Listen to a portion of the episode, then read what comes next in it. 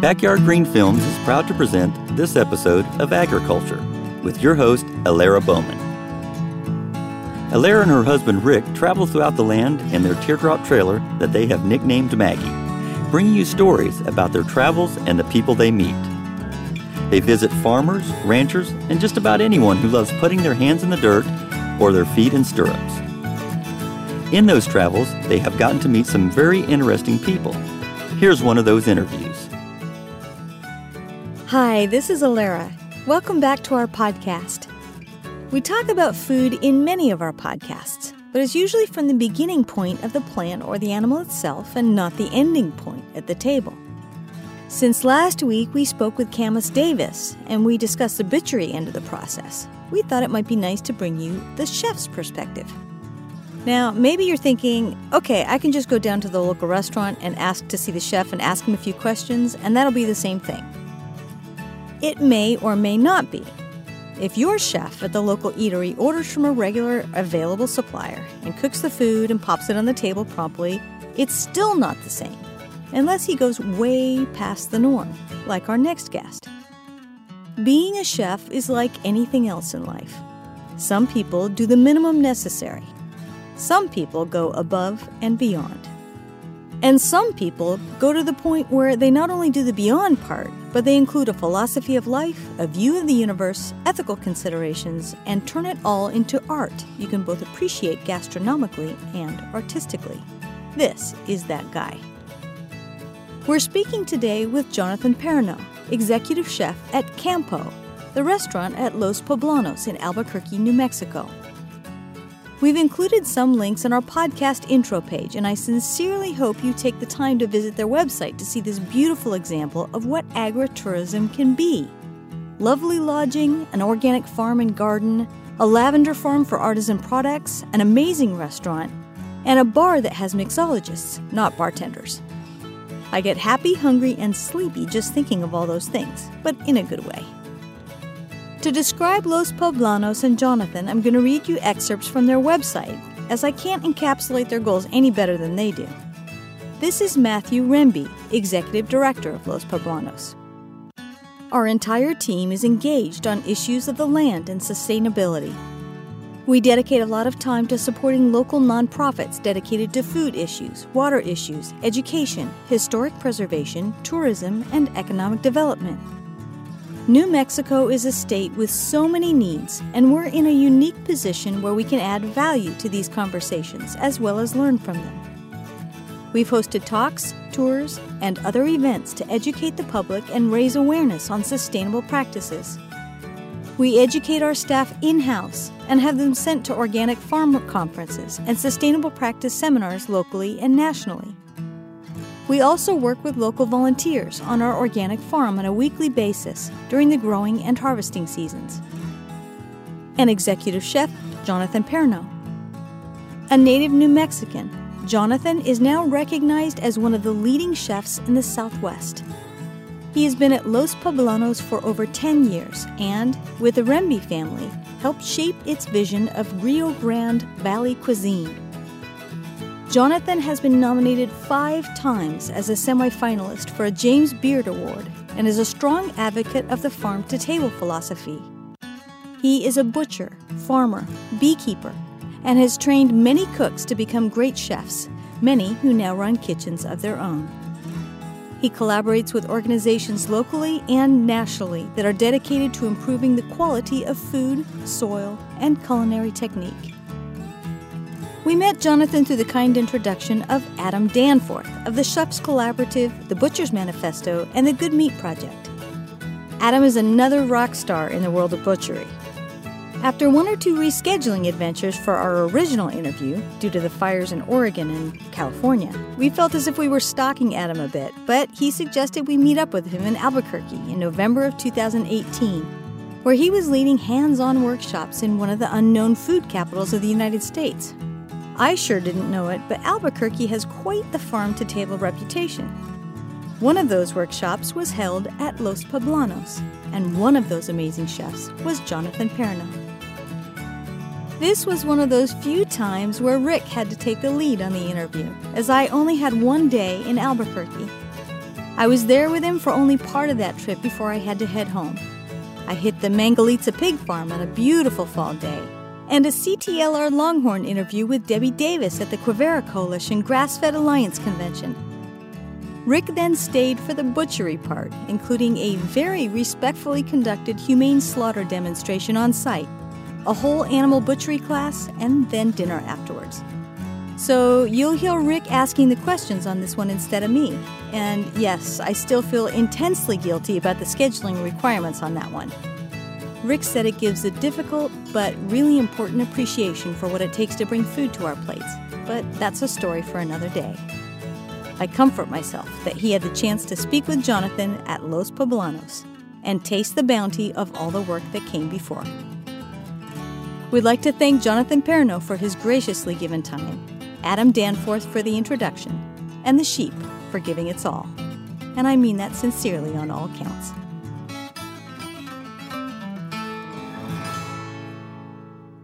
Uh, my name is Jonathan Perno, and I'm the executive chef of Los Poblanos in Albuquerque, New Mexico.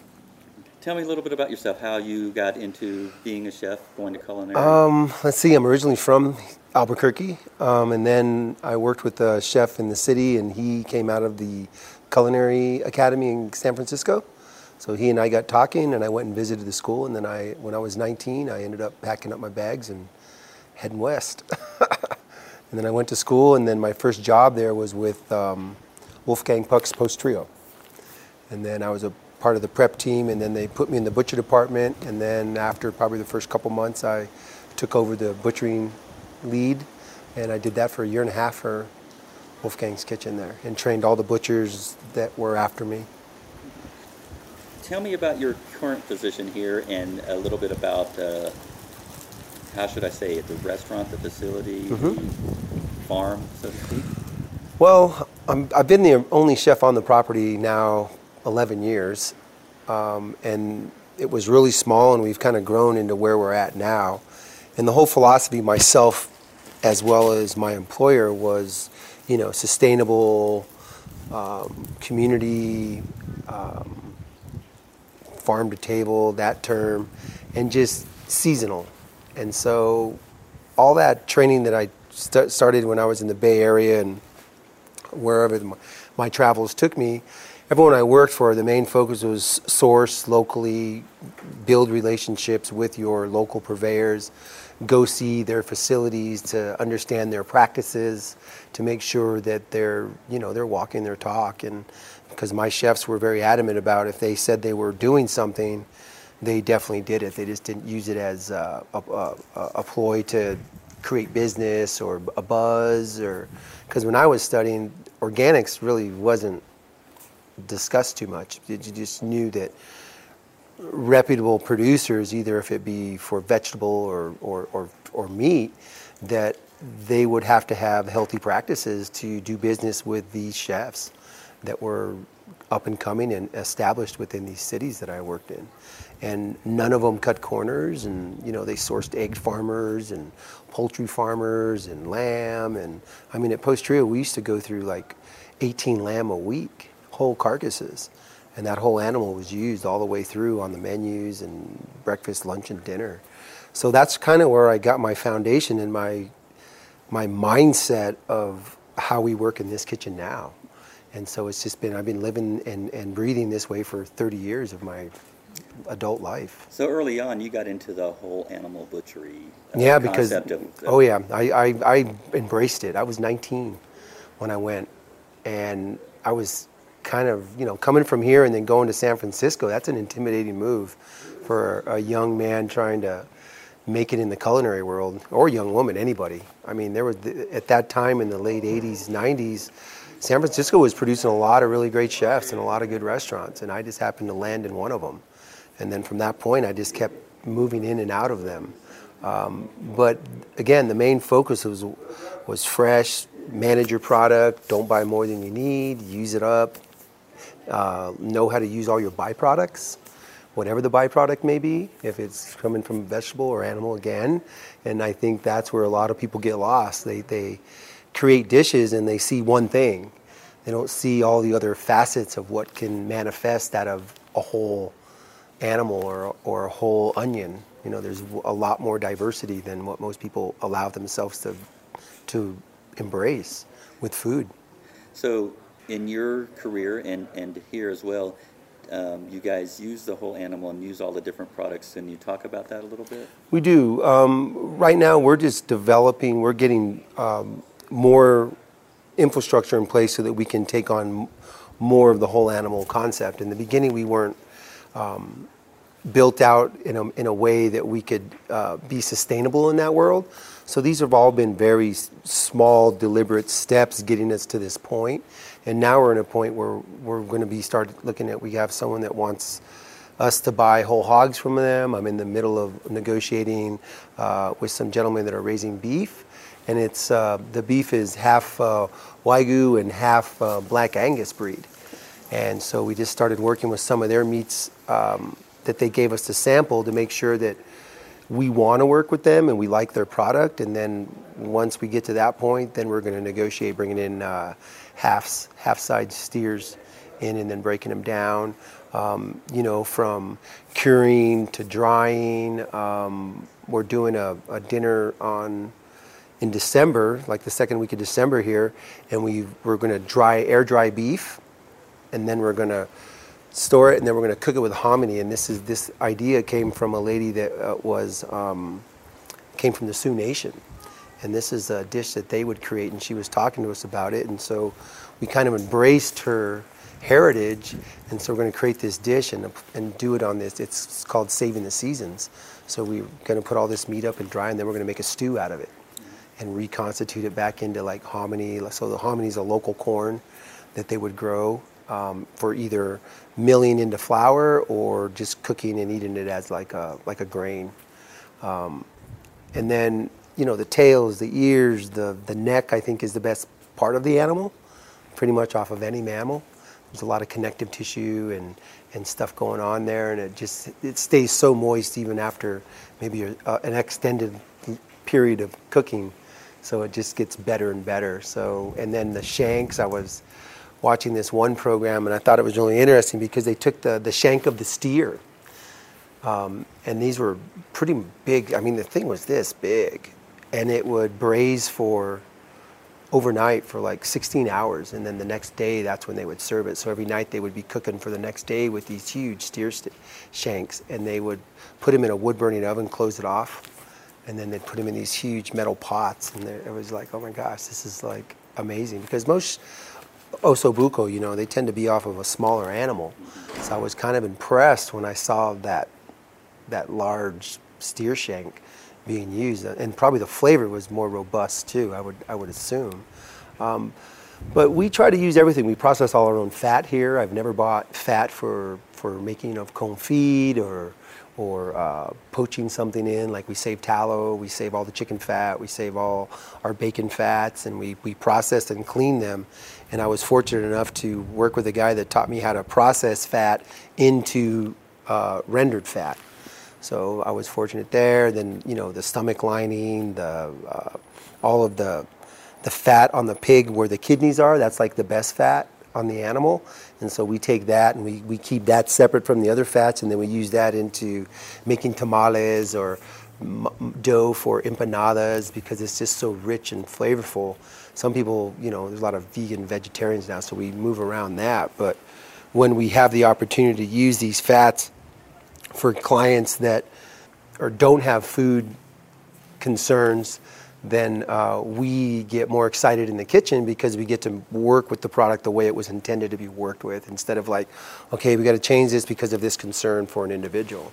Um, and then we're taking the skins and we've made uh, uh, pork rinds out of them. I mean, just, you know, cone feeding the hearts and pates with the liver. Um, we don't clean our own intestines for sausage. That's a, that, that's a whole nother level of commitment, I think, to harvesting the animals.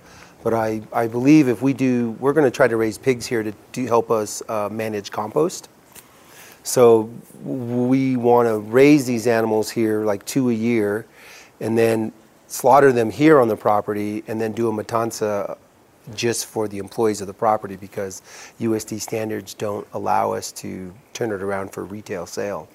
So we would do all the more traditional butchering instead of using the, the, the pellet gun or the, the bullet to take down the animal. We'll, we'll slice its throat. And there's uh, we have an Italian guy here, and he told us that when he was growing up, his grandfather used to take like a long metal spear that was round, and they would stab it through the chest and pierce the heart, pull it out, and then they would slice the main artery going through the neck to bleed it out. And it was he said one of the most humane. The animal was it was stunned, but it wasn't traumatized at the same time. And I think going through the process of taking a life, you have to go through the process of also respecting the life before you take the life. And it also going back with the trauma, which when an animal has trauma, you you see it in the meat.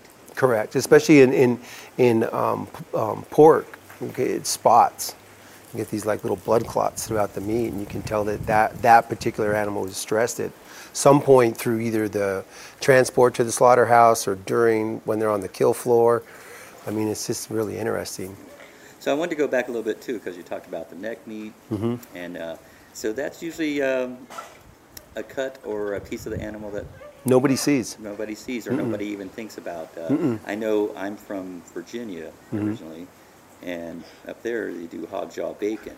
Oh yeah, the yeah the guanciale, absolutely. And so the first time I mentioned it to my wife that grew up in mm-hmm. San Diego, she'd never heard of it. Oh, it's so flavorful. It's got more flavor than the than the belly part. Yeah. Absolutely, absolutely. So let me ask you, um, as the head chef here, you. Um, I assume that you work close with the farmers.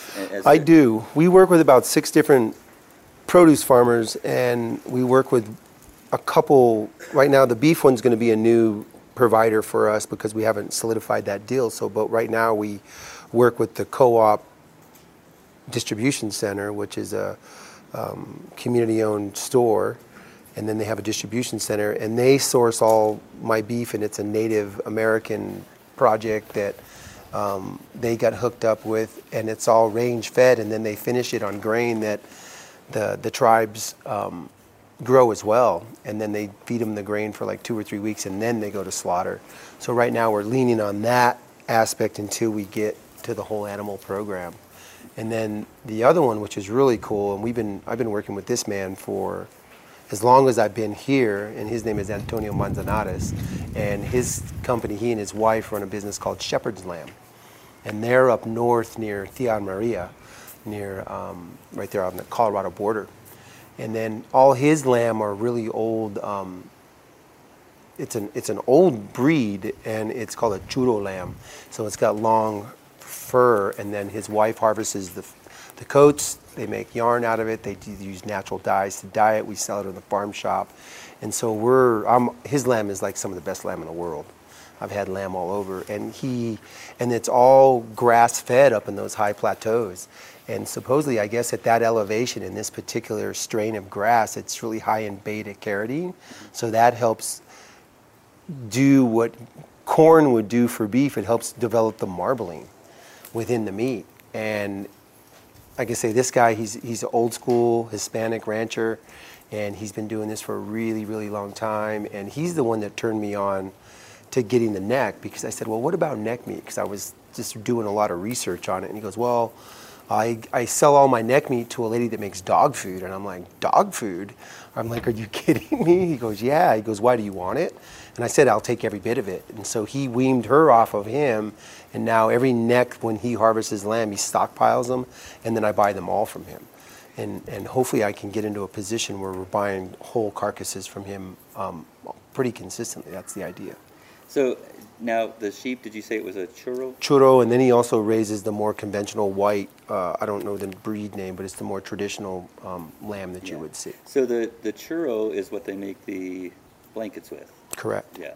Okay, so that is a heritage breed. So you mm-hmm. do uh, work with mm-hmm. heritage breed here with as far as your lamb goes. Mm-hmm. And the hogs, there's a lot of people. There's some people um, that are trying to get me in contact with uh, the woolly pigs, the Mangalitsas, and there's another breed, I forget it, but there's two different producers that are working um, heritage breed hogs. And so we're going to look at that, especially in the charcuterie world, because again, they don't grow as fast, they don't get as big as the conventional standard American Tyson bred hog, but I would rather have a smaller yield and end up with a, a better product because my whole belief system, and it doesn't matter wh- who's producing something, is to know these people, build these relationships. That's why I don't have 20, 30 of them. I kind of kind of keep my relationships smaller because it's easier to either maintain them or lose them, one or the other, depending on how invested you are in the relationship. So we really, and I teach my team that we really invest in these individuals and we really respect who they are and what they're doing because if it wasn't for these people and their investment and their integrity to what they do, we wouldn't be able to do what we do in the kitchen. And, and the whole idea is to take what they've started and continue to move that needle forward. It's not like, okay, here you go, chef, now you start all over and make your own way with this. It's I want to promote them as much as we're promoting this place and and showing that that we we we one support the community and two we have a relationship with these people and if it wasn't for that relationship we wouldn't be doing what we're doing. Well it's the same thing as uh, the farmers aspect.